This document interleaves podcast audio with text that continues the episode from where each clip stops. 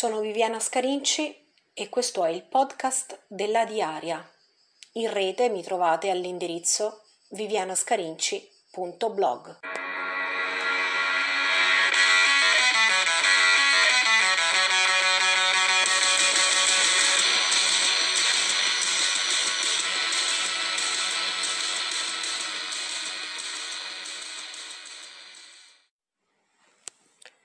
Questa mia vita è il mio vestito nascosto in armadio, che piego, arruffo.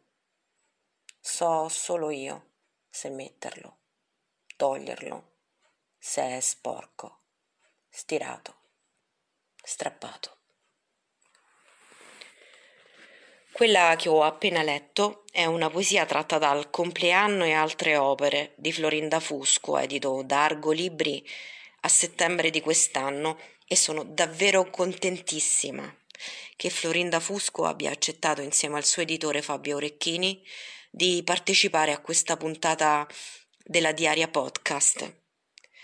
Florinda Fusco, nel mio essere lettrice di poesia ho scoperto il tuo lavoro con Thérèse, edito da Polimata nel duemilaundici.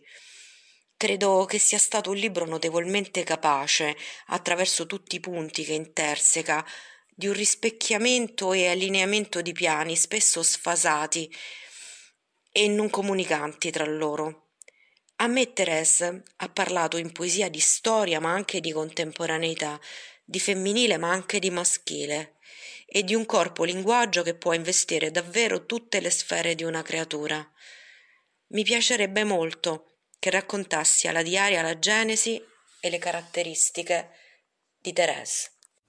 Buongiorno, prima di tutto ringrazio moltissimo Viviana, mi fa piacere che tu abbia parlato di Thérèse. Thérèse ha una forma tutta sua rispetto ad altri miei libri, è un testo che fa pensare ad una certa pienezza, altri miei testi sono più scarni, hanno molti vuoti. Thérèse invece è un testo pieno. Se dovessi usare una figura geometrica direi che è un tondo, un ovale, mentre altri testi sono linee aperte.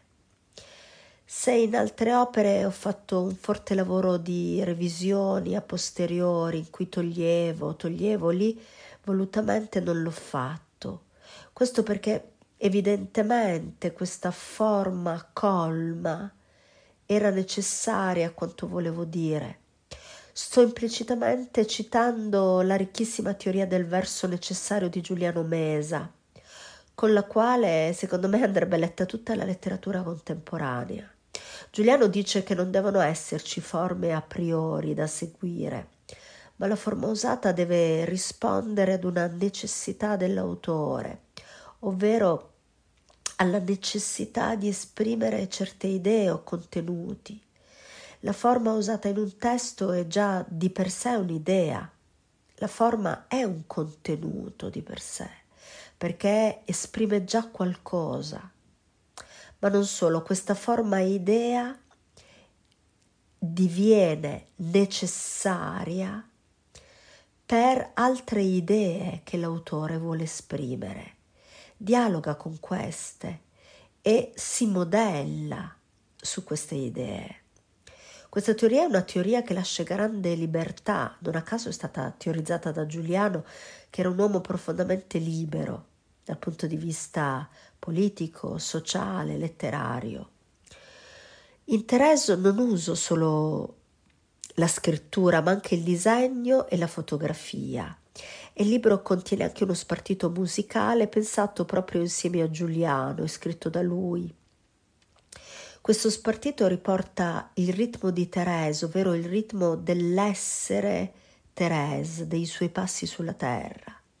Ma anche sul piano della scrittura uso più forme, uso la prosa diaristica, la forma epistolare, l'inno, e uso quella forma che io definisco linee, ovvero dei vettori ritmico-sonori e visivi che si sostituiscono ai versi tradizionalmente concepiti come forme metriche.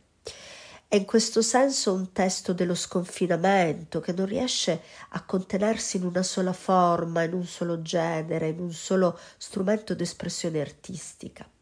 Ma questo sconfinamento non è un progetto a priori, è il risultato necessario di quanto volevo esprimere. L'uso dell'inno da me rivisitato è per esempio necessario per esprimere sacralità, rinascita e canto.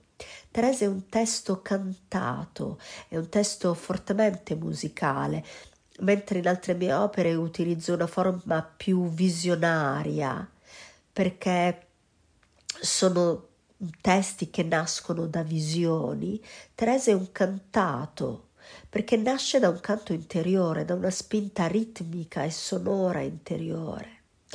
Questo è un testo spiccatamente al femminile, infatti c'è un personaggio protagonista donna e c'è un processo di formazione identitaria di una donna del contemporaneo, come relazionarsi al sacro, agli altri esseri sulla terra, come relazionarsi al proprio corpo, ma anche al proprio sentire. Thérèse nasce o rinasce da se stessa, ma per nascere ha bisogno prima di morire. Ecco perché questi miei disegni presenti in Thérèse eh, di un corpo femminile in croce, in una sorta di imitatio Christi contemporanea, ma propria della mistica femminile medievale e del cinque seicento. Thérèse è la storia di un'identità femminile e di scrittrice che nasce e cresce nel contemporaneo. Ho una piccola rivelazione a questo punto. Ho usato due versi di Thérèse in esergo di una mia raccolta di poesia Annina Tragicomica, uscita nel duemiladiciassette per Forme Brevi Edizioni. Questo solo per dire quanto quel libro sia stato, mi riferisco a Thérèse, importante nel senso di quella individuazione identitaria che trova luogo anche e soprattutto attraverso la ricerca poetica cui ha appena fatto riferimento Florinda con la sua risposta precedente. Ma torniamo all'attualità.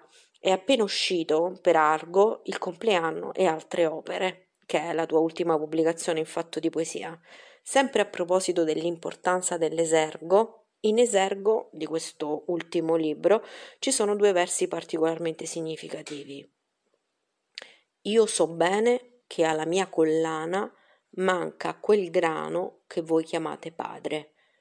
Florinda Fusco, ci parli di questo tuo ultimo libro di poesia a partire dalla scelta dell'esergo? Inizio a risponderti dalla fine per poi arrivare all'inizio della tua domanda. Nel compleanno avviene, come dice Mariangela Guatteri, un affioramento. Mi piace molto questo concetto che lei ha usato.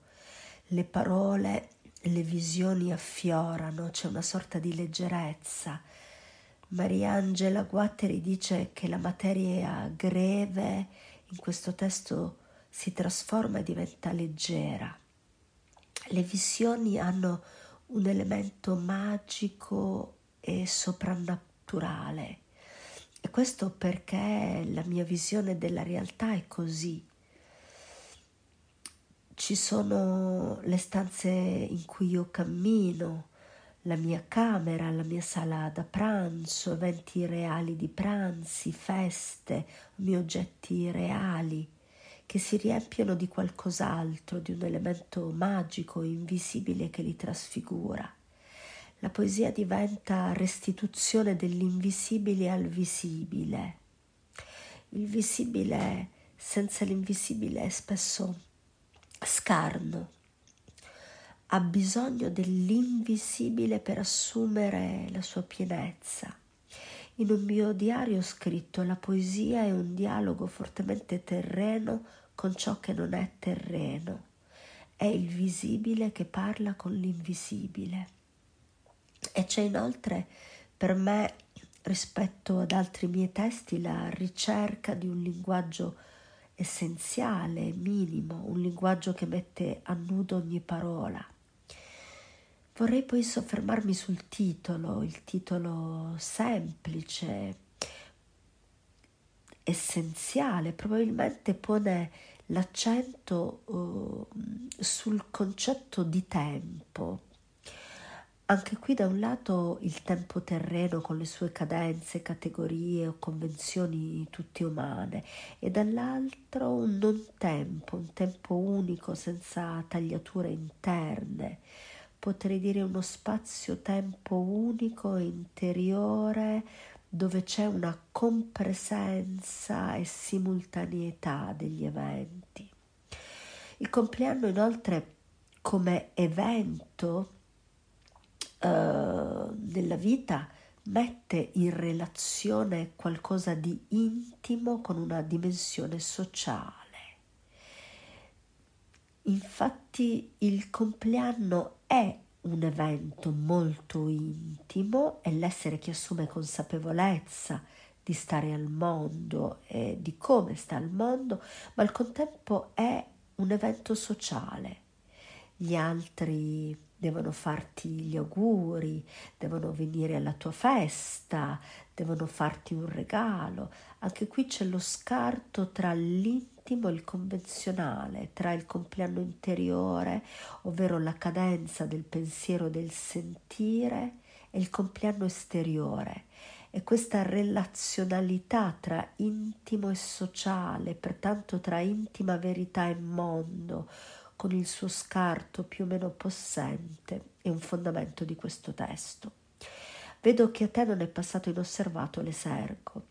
Alla mia collana manca quel grano che voi chiamate padre. Effettivamente questo esergo è un elemento essenziale del testo. L'esergo mette in evidenza un'assenza e l'assenza si riverbera in tutta l'opera. I testi del compleanno sono visioni abitate da un'assenza che deve essere colmata. C'è sempre un tentativo di colmarla, ma improvvisamente l'assenza si riforma come in un processo naturale, come in un'inevitabile corrosione materica. Mi viene in mente in questo momento il testo in cui su una tavola apparecchiata ci sono bicchieri colmi di sabbia, o un altro testo in cui l'armadio della camera da letto è pieno di piccoli pesci neri biforcuti. C'è qualcosa che riempie ma poi svanisce. Nell'esergo parlo di un grano che voi chiamate padre. Mi viene in mente, a proposito della figura del padre, l'incipit della libellula di Amelia Rosselli. La santità dei santi padri era un prodotto sì cangiante che io decisi di allontanare ogni dubbio dalla mia testa purtroppo troppo chiara e prendere il salto per un addio più difficile. La libellula parte appunto da un addio ai padri, è un atto di liberazione, significa allontanarsi dai padri letterari, religiosi, politici.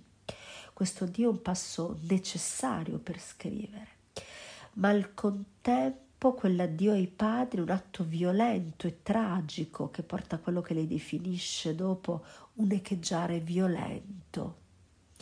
Ma nello stesso momento in cui la Rosselli dà l'addio, appare nella libellula un assente, un assente freneticamente ricercato lungo tutto il testo. Leggo dalla libellula: io non so cercarti, poi io cerco e tu ti muori, io cerco e cerco, tu corri e corri. Una ricerca, insomma, in cui la preda svanisce sempre. Pensando alla figura del padre mi vengono in mente anche testi di Anne Sexton, Sylvia Plath e Rosaria Lo Russo. Rosaria Lo Russo ha anche teorizzato in modo molto sottile il rapporto tra poetesse novecentesche e padre. Nel saggio Figlia di un solo padre, lei dice che il punto di vista delle poetesse novecentesche è un punto di vista filiale, concetto molto interessante.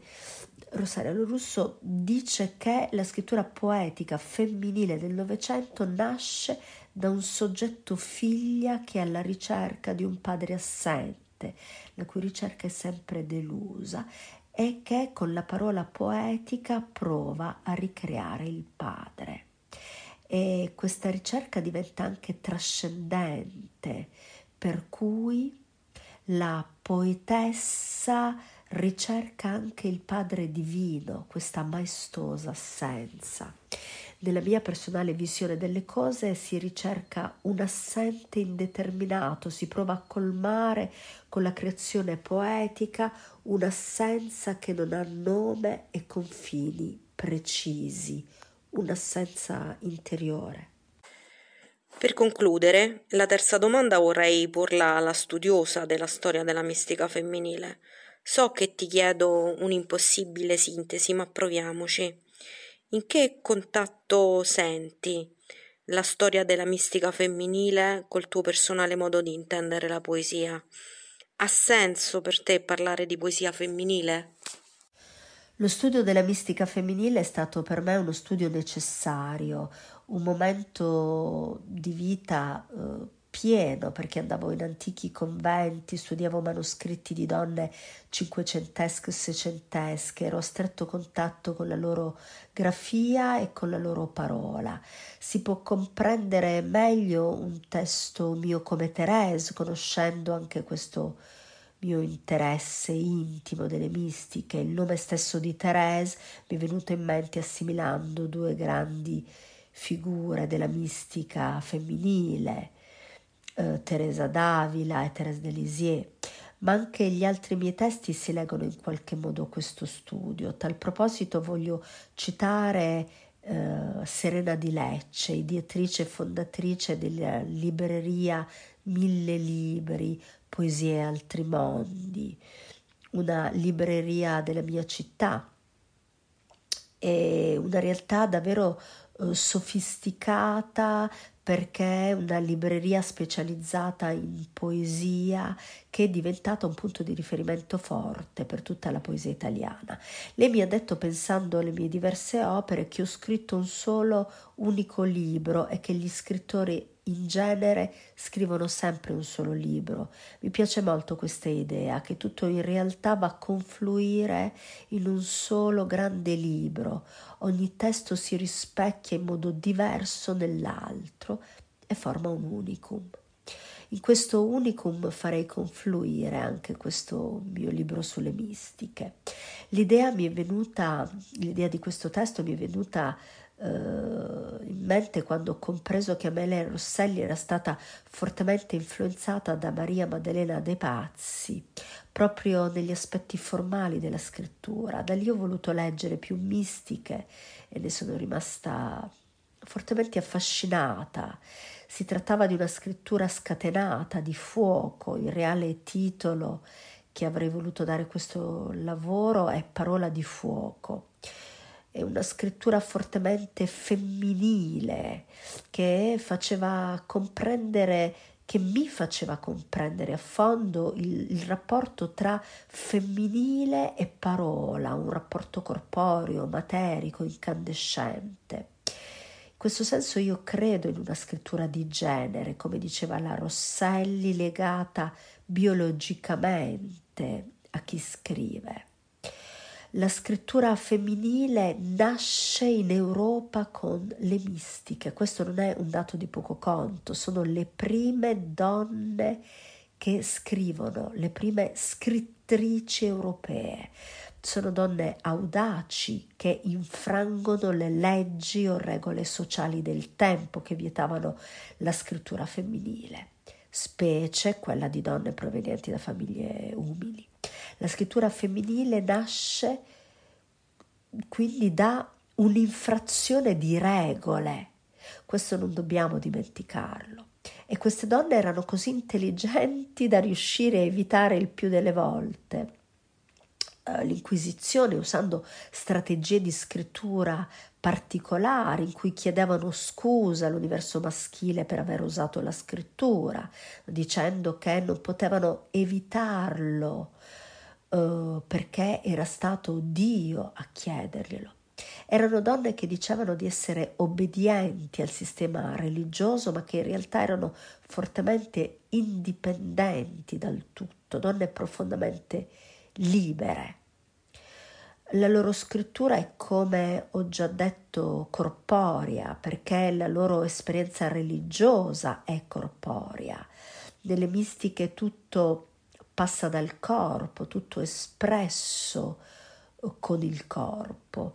l'unione col divino attraverso l'estasi, ma non solo, la necessità del digiuno che porta a quella che è stata definita come la santa anoressia o limitatio Christi, per cui le mistiche si eh, trasformavano improvvisamente in attrici e impersonavano il Cristo durante la passione, o a volte la Maddalena o altri santi, o esprimevano la gioia interiore col corpo. Si pensi a Maria Maddalena De Pazzi, che danzava nel convento, spalancava le finestre e gridava «Amate l'amore, amate l'amore!».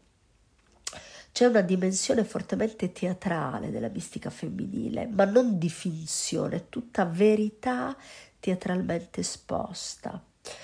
E pensiamo anche ai fenomeni di mobilità del corpo, il corpo che diventa statuario, che evidentemente rispondeva ad una necessità completa delle mistiche stesse di estraniamento dal mondo. Non mi importa se qualcuno può definirle folli o isteriche, per me sono donne estremamente audaci, estremamente libere, che hanno creato grandi cose, conventi, comunità, opere sociali, rinnovamento delle regole religiose, e hanno dato inizio alla scrittura femminile e pertanto alla conoscenza femminile. Fabio Orecchini, innanzitutto grazie mille per aver lavorato in questo periodo per la riuscita di questa puntata della Diaria, a cui tengo in modo particolare. Tu porti avanti un progetto editoriale davvero valoroso, Argo Libri, la casa editrice che ha pubblicato tra l'altro Il compleanno e altre opere di Florinda Fusco. Un progetto editoriale che trova la sua importanza e la sua necessità in un certo modo di intendere la ricerca poetica anche dal punto di vista editoriale. Quali sono i problemi più grandi che affronti approcciando l'editoria con la modalità e gli scopi di Argo? Ciao Viviana e ciao a tutti gli ascoltatori. E intanto ci tengo a ringraziarti eh, per le splendide domande rivolte a Florinda Fusco e più in generale per questo, per questo invito. Ehm, Argo Libri è eh, un marchio editoriale eh, di un progetto molto eh, più ampio ed eterogeneo che si chiama Nie Wiem, ovvero non so, riprendendo un verso della poetessa Wisława Szymborska, che dà il nome a questa nostra associazione culturale senza scopo di lucro, ehm, che ormai da eh, venti anni lavora sul territorio marchigiano e, e, e comunque anche su quello nazionale. Tra ehm, i vari progetti che portiamo avanti, eh, cito ovviamente La Punta della Lingua, Festival di Poesia Totale, giunto alla diciassettesima edizione, le diciotto edizioni di Corto Dorico Film Festival, tra i più importanti festival di corti d'autore d'Italia, e eh, le varie attività laboratoriali come quelle della S A B, la Scuola delle Arti per Bambini di Ancona, e laboratori di sostegno e di cura come quelli che re- realizziamo nelle carceri, con Ora d'aria, la poesia in carcere, o nel centro di salute mentale di Ancona con Reparto da qui per la salute mentale. Reparto da qui è tra l'altro il titolo eh, di un libro con cui abbiamo eh, aperto le nostre danze ormai tre anni, tre anni fa. E, tra l'altro invito appunto gli ascoltatori, eh, nel caso volessero approfondire, di eh, recarsi sul sito dell'associazione eh, w w w punto nieviem punto org. Ritornando eh, all'attività eh, editoriale, Argo Libri, appunto come ti dicevo, nasce tre anni fa, ma nasce da un'esperienza molto lunga e formativa eh, della rivista Argo, rivista eh, che nasce appunto nel duemila a Bologna e, e che in tutti questi anni ovviamente eh, ha fatto un grandissimo lavoro eh, di ricerca, studio e approfondimento, in particolar modo sulla poesia italiana, ma, ma non solo, anche sul cinema e le altre arti. E, e appunto da, questo, da questo, questa grande e lunga gavetta siamo giunti poi finalmente ad eh, immaginare questa, questa casa editrice, no? E, mh, ovviamente le difficoltà eh, che ci troviamo ad affrontare sono, eh, sono molte, molteplici, e, ed essenzialmente sono le stesse che si trovano ad affrontare anche le altre case editrici. Noi eh, abbiamo, eh, a mio parere, diverse peculiarità e caratteristiche che ci rendono assolutamente unici in questo panorama asfittico dell'editoria italiana, in quanto ad esempio eh, noi eh, siamo un collettivo e eh, lavoriamo da collettivo. La nostra, una delle nostre parole eh, chiave è eh, comunanza, comunanza editoriale. E, mh, tutte le decisioni appunto eh, vengono fatte all'interno del collettivo, collettivo composto, molto eterogeneo, composto di eh, autori, poeti, scrittori, artisti, grafici, curatori e, e quant'altro. E, quindi non abbiamo essenzialmente, no, un direttore editoriale, un direttore commerciale, ma abbiamo, ecco, una, una direzione ben precisa. Eh, da buoni argonauti ci orientiamo con le stelle. E ehm, quindi già, già per questo eh, la nostra proposta, a mio parere, può, è, è senz'altro diversa da quella più generalista eh, dell'editoria italiana.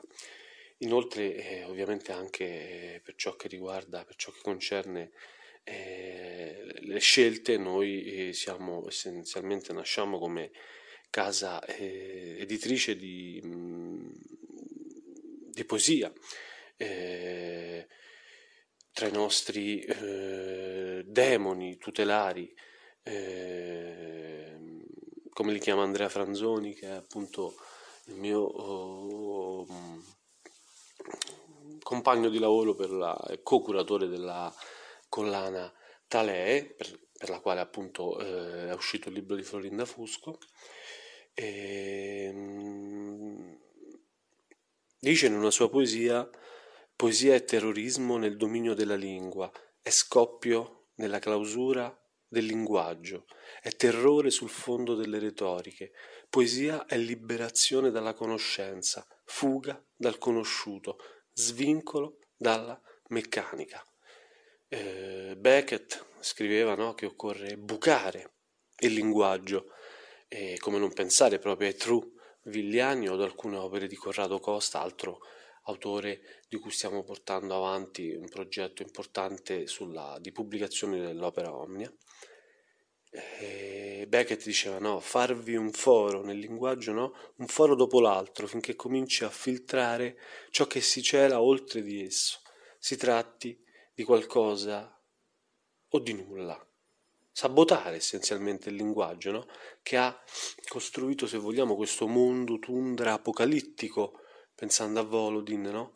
In cui viviamo, attraversarlo al buio, e poco, a poco importa se a farlo sia la forma eh, poetica tout court o oh, una forma poetica più sperimentale, con le sue sonde o le onde radio inviate dagli alieni, no? Se pensiamo ad un altro nostro grande autore, Jack Spicer.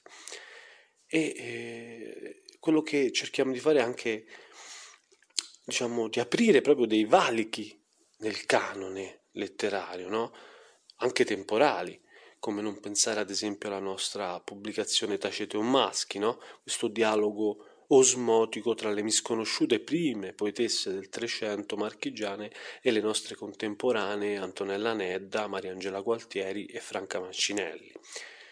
O eh, come non pensare, eh, sempre eh, rivolgendoci al, al canone, alla collana eh, Rosa Fresca Aulentissima, che abbiamo appena eh, inaugurato con, eh, per una nuova storia letteraria di Federico Sanguinetti, e, e, e che proseguirà con la pubblicazione di saggi e testi in gran parte ancora inediti o editi ma soltanto all'estero, sembra assurdo, di autrici che eh, pur contribuendo alla storia della nostra letteratura sono state estromesse dal canone o comunque relegate ai margini della, Madoria, della memoria soltanto perché donne. E quindi già questo no, ti fa eh, questa premessa eh, ti può far capire le difficoltà che una casa editrice come la nostra può trovarsi ad affrontare eh, in, un, in un universo appunto eh, editoriale eh, ipercommerciale eh, fatto appunto mm, di libri spot, no? Che quindi escono, hanno vita eh, di un mese molto breve per poi scomparire eh, dagli scaffali essenzialmente.